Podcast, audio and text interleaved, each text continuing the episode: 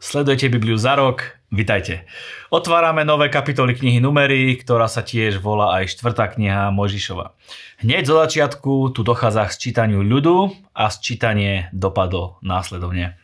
Všetkých spočítaných bolo 603 550, ale levíti ani ich otcovský kmeň neboli započítaní medzi nich.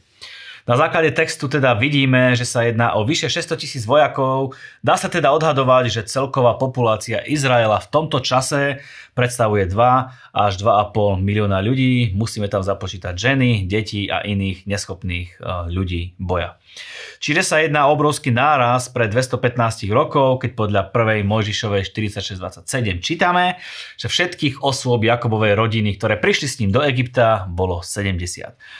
Pretože išlo o súpis potenciálnych vojakov, kmeň Levy tam tiež nebol započítaný. Oni sami medzi izraelskými kmeňmi nešli do vojny, pretože mali osobitnú zodpovednosť voči Bohu za kňažské povinnosti Izraela. Okolo svetostánku boli usporiadaní podľa plánu, ktorý Boh detálne zjavil. Miesto každého tábora bola, bolo označené zástavou, pričom leviti hneď obklopili sa v okolí svetostánku. Čiže kdokoľvek z izraelských kmeňov sa chcel dostať do svetostánku, musel prejsť táborom levitov. Vidíme, že počítanie alebo inventarizácia je základným krokom v organizácii a k napredovaniu. Pri príprave na vstup do zasľúbenej zeme musel byť Izrael organizovaný, pretože Boh samotný je organizovaný Boh.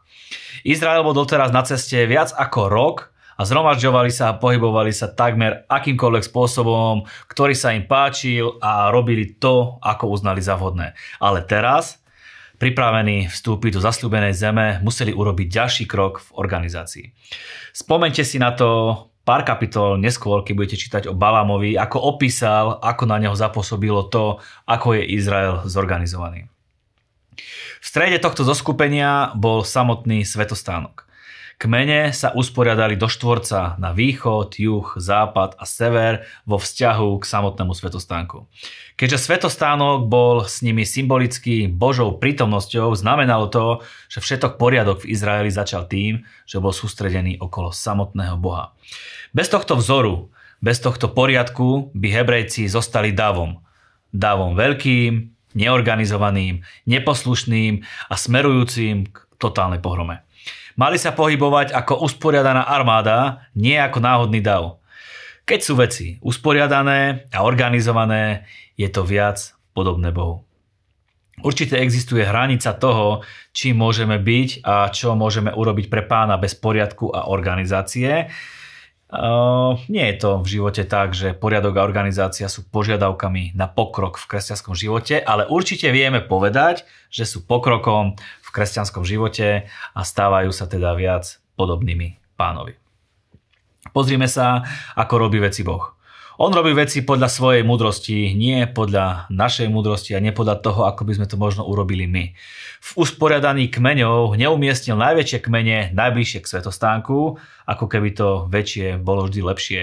Napríklad Efraim, najbližší uh, západný kmeň, bol tretím najmenším kmeňom. Boh ani neumiestnil všetky veľké kmene na vonkajší obvod kvôli najväčšej ochrane, aby to chránili, ale zasa napríklad Benjamín, druhý najmenší kmeň, je na vonkajšom obvode.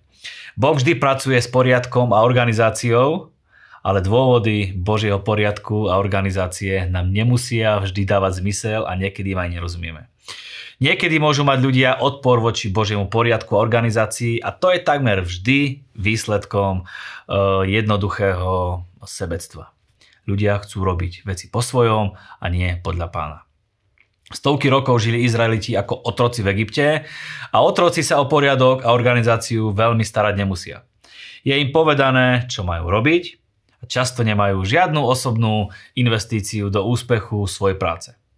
Naproti tomu Slobodní ľudia sa musia naučiť princípom poriadku a organizácie a musia sa týmto princípom podriadiť. Všetko teda bolo umiestnené vo vzťahu k Božej prítomnosti vo svetostánku. Boh mohol opísať napríklad, kde sa nachádza kmeň Júda vo vzťahu ku kmeňu Dan. Ale neurobil to. Najhlavnejším znakom a bodom orientácie bol teda vždy sám Boh a teda svetostánok. Preto nech je našou pozornosťou samotný Boh, nie iní ľudia a ani iné okolnosti. Hospodin prehovoril k Mojžišovi a povedal Priveď levýho kmeň a postav ho pred kňaza Árona. Budú mu posluhovať. Budú sa starať o to, čo je zverené jemu a celej pospolitosti pred stánom stretávania, konajúc službu pri príbytku. Budú mať na starosti všetko zariadenie stánu stretávania a budú konať službu pri príbytku a tým prevezmu povinnosti, ktoré majú Izraelci. Levitov odovzdáš Áronovi a jeho synom ako darovaných, jemu budú darovaní od Izraelcov. Celý kmeň Levy bol daný, aby slúžili potrebám Árona a kňazov, aby slúžili potrebám eh, eh, ľudí ako celku a slúžili potrebám samotného svetostánku. Boli to dôležité aspekty levickej služby, ale mali tiež jednu ďalšiu dôležitú zodpovednosť. Učiť Božie slovo, Boží ľud. Boh teda ustanovil poriadok a organizáciu pre levítov a pre kňazov. Leviti boli pod vedením Árona a ich hlavným poslaním bolo pomáhať Áronovi aj pri jeho práci ako kňaza pre Izrael. Museli byť neustále na stráži a v pozore, pripravení zabiť každú neoprávnenú osobu, ktorá sa chystala približiť k stánku stretávania, e, k jeho nábytku alebo k samotnému oltáru. Nič v Božích svetých veciach nebolo ponechané náhode alebo improvizácii. Žiadna z osôb, ktoré slúžili v jeho prítomnosti, nesmela byť nepripravená alebo neučená v danej veci. Byť kňazom bolo v niektorých ohľadoch oveľa viditeľnejšie a možno očarujúcejšie ako byť levitom, ale na druhej strane služba levitov umožnila prácu kňazom a Boh ju považoval za rovnako dôležitú. V perspektíve novej zmluvy má Boh aj poriadok a organizáciu, pretože určil úrady v cirkvi a úlohy v cirkvi. Malo, malo by teda existovať uznanie takýchto úradov a ľudí, ktorí tieto úrady riadne vykonávajú.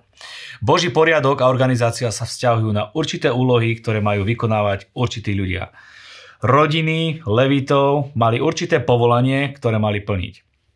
Neexistoval nikto, kto by robil všetko. Boh ich pri vykonávaní diela urobil závislým jeden na druhom. Aj na takýchto príkladoch vidíme, aké je dôležité, aby si každý jeden našiel svoje miesto v cirkvi a poviem vám, že nie je nič lepšie ako žiť s pocitom, že ste presne na tom mieste, kde vás Boh chce mať a že robíte presne to, čo Boh od vás chce, aby ste robili.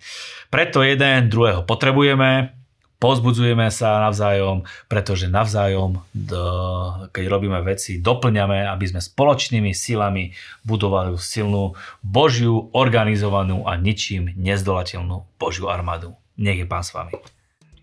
Ceníme si vašu podporu a vaše finančné dary, vďaka ktorým sa Božie slovo dostáva až k vám. Buďte poženaní.